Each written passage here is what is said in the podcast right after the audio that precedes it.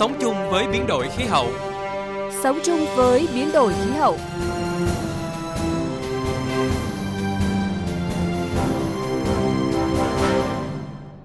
Các biên tập viên Lê Thu và Thu Trang chào mừng quý vị và các bạn đến với chương trình Sống chung với biến đổi khí hậu. Thưa quý vị và các bạn, từ khi Trung tâm Điện lực Vĩnh Tân đi vào hoạt động cũng là lúc người dân ở xã Vĩnh Tân, huyện Tuy Phong, tỉnh Bình Thuận hứng chịu hậu quả của ô nhiễm tiếng ồn khói bụi. Chỗ bên nhà máy bố cảng tổng hợp này, nhảy bên đây mà cũng nghe nó, nó kêu to lắm. Trăm phần trăm người dân đều cảm nhận thấy chúng ta ô nhiễm không khí tại nơi mình sinh sống đều cho rằng nguyên nhân gây ô nhiễm không khí Trước những vấn đề phát thải gây ô nhiễm môi trường, Việt Nam cam kết giảm mạnh điện than cũng như tăng nhanh tỷ lệ năng lượng tái tạo lên 20% tổng nguồn cung sơ cấp vào năm 2030 và đạt 30% vào năm 2045. Mức độ phát thải trên tổng GDP đến năm 2030 giảm gần 15%. Đây là nội dung chương trình Sống chung với biến đổi khí hậu hôm nay. Thì là nó quấn hết, có thứ đi lần lượt theo từng đợt. Cả biết làm cái gì sinh kế bị đe dọa, cuộc sống bị đảo lộn. Hành động ngay để thích ứng biến đổi khí hậu. Hãy nghe sống chung với biến đổi khí hậu, phát sóng 14 giờ 35 phút thứ năm, phát lại 13 giờ 45 phút thứ sáu hàng tuần trên kênh thời sự VV1, tần số FM 100 và AM 675. Thưa quý vị và các bạn, một trong những yếu tố gây nên hiện tượng nóng lên của trái đất làm biến đổi khí hậu gia tăng là phát thải khí nhà kính, chủ yếu là carbonic, từ hoạt động sản xuất và sinh hoạt của con người. Trong đó, hoạt động đốt nhiên liệu mà than chiếm tỷ trọng cao nhất, chiếm tới gần 40% tổng phát thải toàn cầu. Theo các chuyên gia, việc tiếp tục phát triển nhiệt điện than sẽ làm cho Việt Nam đi ngược lại với xu thế chuyển dịch xanh của thế giới và nỗ lực thực hiện mục tiêu khí hậu của thỏa thuận Paris về biến đổi khí hậu. Bên cạnh đó thì điện than có thể gây ra hàng loạt hệ lụy với xã hội và nền kinh tế, tăng gánh nặng cho hệ thống y tế và tác động xấu đến sức khỏe của con người. Phản ánh của phóng viên Đài tiếng nói Việt Nam. Kể từ khi Trung tâm Điện lực Vĩnh Tân đi vào hoạt động, cũng là lúc người dân ở thôn Vĩnh Phúc, xã Vĩnh Tân, huyện Tuy Phong, tỉnh Bình Thuận hứng chịu hậu quả của ô nhiễm tiếng ồn, khói bụi. Nhiều người dân cho biết, hàng năm khi gió đông thổi từ biển vào đất liền thì bụi than bay vào nhà dân rất nhiều. Không chỉ vậy, người dân sống trong phạm vi 200 mét, tính từ ranh giới nhà máy, thường xuyên gánh chịu tình trạng ô nhiễm tiếng ồn.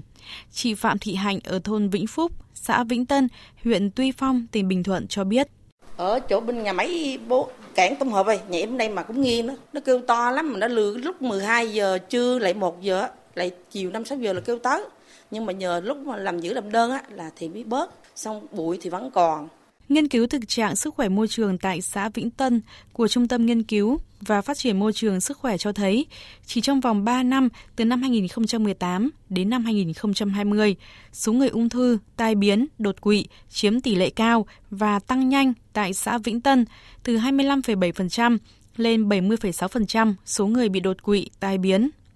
Con số này cao hơn hẳn so với các vùng duyên hải Nam Trung Bộ và toàn quốc. Kết quả cho thấy 100% người dân cảm thấy cho xỉ, 96,1% người dân cảm thấy bụi và 94,1% là thấy tiếng ồn. Phó giáo sư tiến sĩ Nguyễn Huy Nga, nguyên cục trưởng Cục Quản lý Môi trường Bộ Y tế, Giám đốc Trung tâm Nghiên cứu và Phát triển Môi trường Sức khỏe cho biết, ô nhiễm môi trường đang là vấn đề nan giải đối với các nhà máy nhiệt điện tại Vĩnh Tân, ảnh hưởng không nhỏ tới cuộc sống của những hộ dân xung quanh, đã trở thành nỗi lo dai dẳng nhiều năm nay. Trăm phần trăm người dân đều cảm nhận thấy tình trạng ô nhiễm không khí tại nơi mình sinh sống đều cho rằng nguyên nhân gây ô nhiễm không khí là do cho bụi. Từ các nhà máy điện than tiêu gây ảnh hưởng đến sức khỏe. Đây là về nghiên cứu định tính. Và người dân nhiều kiến nghị yêu cầu phải cho không khí trong lành di rời hoặc đóng cửa nhà máy thực hiện các giải pháp giảm thiểu ô nhiễm môi trường do nhiệt điện than mang lại. Và cũng nhiều người muốn chấm dứt nhà máy nhiệt điện than và có năng lượng sạch để có cuộc sống sạch à, an toàn hơn. Còn theo một kết quả kiểm tra của Tổng cục Môi trường, Bộ Tài nguyên và Môi trường năm 2020 cho thấy bụi tiếng ồn phát sinh từ các nhà máy tại Trung tâm Điện lực Vĩnh Tân đã ảnh hưởng đến khu vực dân cư thôn Vĩnh Phúc và thôn Vĩnh Tiến ở huyện Tuy Phong. Kết quả phân tích mẫu không khí xung quanh khu vực dân cư thôn Vĩnh Phúc tại các vị trí có khoảng cách từ 200 mét so với tường rào nhà máy nhiệt điện Vĩnh Tân 4 mở rộng cho thấy thông số bụi đã vượt từ 1,19 đến 1,63 lần, tiếng ồn vào ban đêm vượt khoảng 1,05 lần so với quy chuẩn kỹ thuật quốc gia về tiếng ồn và bụi. Tiến sĩ Nguyễn Văn Tài, Tổng cục trưởng Tổng cục Môi trường, Bộ Tài nguyên và Môi trường cho rằng. Có một vấn đề nổi lên là trong cái nhà máy nhiệt điện thì vấn đề cái bộ phận lọc bụi tĩnh điện ấy sẽ khó hoạt động hoặc hoạt động không hiệu quả hoặc nếu hoạt động thì sẽ dễ bị hỏng hóc trong giai đoạn khởi động trong giai đoạn vận hành lại lò máy hoặc là giai đoạn mà vận hành với công suất thấp. Thì chính vì thế tại vì sao nhiều nhà máy nhiệt điện đã dần đến cái chỗ khó phát sinh cái bụi khói và trong giai đoạn vận hành ban đầu và gây ra ô nhiễm xung quanh thì đấy là vấn đề mà hiện nay nhiều nhà máy nhiệt điện đang đối mặt.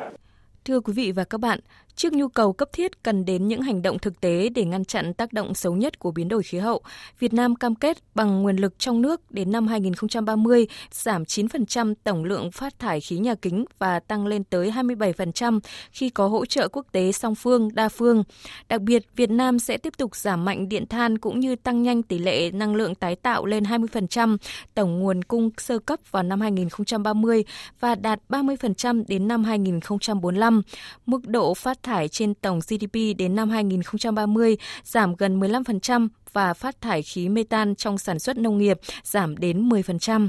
Phản ánh của phóng viên Quang Huy. Sản xuất điện và năng lượng của Việt Nam là hai ngành sẽ bị ảnh hưởng nhiều nhất trong quá trình thực hiện thỏa thuận được Hội nghị quốc tế về biến đổi khí hậu 21. Hiện các doanh nghiệp sản xuất điện và năng lượng ở nước ta đang tiêu thụ tốn một lượng nguyên liệu hóa thạch khổng lồ – nếu không có sự điều chỉnh về lượng carbon thải ra thì khi thỏa thuận Paris bắt đầu thực thi từ năm nay, những doanh nghiệp này hoàn toàn có thể bị kiện và xử phạt. Giáo sư Mai Trọng Nhuận, Phó Chủ tịch Hội đồng Tư vấn Ủy ban Quốc gia về biến đổi khí hậu cho rằng nếu Việt Nam không có chính sách tốt để khuyến khích hoặc chuyển đổi năng lượng thì sau năm 2025 các nhà máy nhiệt điện phải đóng cửa, nhà máy dầu mỏ bị hạn chế dần sẽ gây ảnh hưởng rất lớn. Chính cái thách thức của Việt Nam là nằm trong những cơ hội. Đấy là vì một cái nước nước dựa vào còn rất nhiều cái năng lượng hóa thạch phải chuyển đổi từng bước đến hoàn toàn sang một cái ít carbon hoặc không carbon. Là một, thực sự là một cuộc cách mạng toàn diện. Trong cả tư duy, cả nhận thức, cả đầu tư, cả khoa học, cả công nghệ và nguồn lực, thì tất cả cái đó đối với Việt Nam lại là, cơ hội đấy lại là thách thức rất lớn đối với chúng ta theo các chuyên gia, trước mắt Việt Nam phải khẩn trương đổi mới công nghệ, thay thế việc sử dụng năng lượng hóa thạch bằng năng lượng tái tạo trước thời điểm thỏa thuận Paris chính thức có hiệu lực. Đây là thách thức lớn, không chỉ đối với ngành khoa học công nghệ mà cả các cấp chính quyền và doanh nghiệp. Ông Phạm Văn Tấn, Phó Cục trưởng Cục Biến đổi Khí hậu cho rằng, Vấn đề biến đổi khí hậu là sống còn đối với Việt Nam và nhiều nước trên thế giới. Vì vậy, tất cả các hoạt động từ phát triển kinh tế xã hội đến sinh hoạt của mỗi người dân đều phải hướng tới bảo vệ trái đất. Với những doanh nghiệp muốn chuyển đổi sang công nghệ phát thải ít khí nhà kính sẽ nhận được hỗ trợ. Doanh nghiệp hoặc là các cơ quan chỉ cần điều chỉnh một chút thì chúng ta có những cái phương án để giảm phát thải nhà kính uh, mang cái tính chất tự nguyện hoặc có những cái phương án mà khi chúng ta làm tốt không những không mất thêm chi phí mà có khi được lợi hơn ví dụ tiết kiệm năng lượng thì chúng ta xử lý vấn đề đấy thì có khi chi phí nó lại uh, bù đắp lại vượt cho cái khoản mà chúng ta đầu tư và còn có lãi những cái doanh nghiệp mà chuyển đổi mạnh mẽ sang giảm nhẹ phát thải khí nhà kính thì chúng ta cũng sẽ tìm cách để thông qua cái cái cơ chế hỗ trợ công nghệ để, để phát triển những cái công nghệ như vậy. Theo thỏa thuận đã được thông qua tại Hội nghị quốc tế Liên Hợp Quốc về biến đổi khí hậu lần thứ 21 tại Paris, Pháp, để cải thiện môi trường, các nước phát triển đã lên kế hoạch gây quỹ 100 tỷ đô la Mỹ mỗi năm hỗ trợ cho những nước đang phát triển ứng phó với biến đổi khí hậu. Việt Nam cần tận dụng cơ hội này trong việc trồng rừng, phát triển rừng cũng là thế mạnh của nước ta. Ông Đào Xuân Lai, trưởng phòng môi trường và biến đổi khí hậu, chương trình phát triển Liên Hợp Quốc UNDP cho rằng Việt Nam cần chủ động xác định lộ trình, kế hoạch, dự án cụ thể, phối hợp với các đối tác để tranh thủ cơ hội trong thời gian sớm nhất. Có những cái lợi thế về rừng hay là vấn đề về tổn thất và thiệt hại là những điểm mà được đưa vào cái thỏa thuận một cách rất là rõ ràng thì tôi nghĩ là đây là điểm rất lợi ích cho Việt Nam và Việt Nam sẽ phải thực hiện những cái bước chuẩn bị rất là rõ ràng ví dụ như là kế hoạch à, thích ứng chuẩn bị các cái cơ sở dữ liệu hay là các nền tảng của cái kiến thức cũng như là chuyên gia để mà có thể tiếp tục trong cái vấn đề này, đặc biệt là cái vấn đề tổn thất và thiệt hại. Luật Bảo vệ môi trường sửa đổi 2020 có hiệu lực từ đầu năm tới cũng đã đưa ra các điều khoản cụ thể về thích ứng, giảm nhẹ, bảo vệ tầng ozone, lồng ghép ứng phó biến đổi khí hậu vào các hoạt động phát triển kinh tế xã hội, thực hiện các cam kết quốc tế về ứng phó biến đổi khí hậu. Trong đó, các nội dung liên quan đến các đóng góp của các quốc gia được quy định rất rõ đi kèm với cơ chế thực hiện. Đây là tiền đề để phát triển thị trường trao đổi phát thải trong nước, đồng thời đẩy mạnh sự tham gia của khối doanh nghiệp trong các hoạt động giảm phát thải khí nhà kính, ứng phó với biến đổi khí hậu. Sống chung với biến đổi khí hậu, liên kết vì một hành tinh xanh.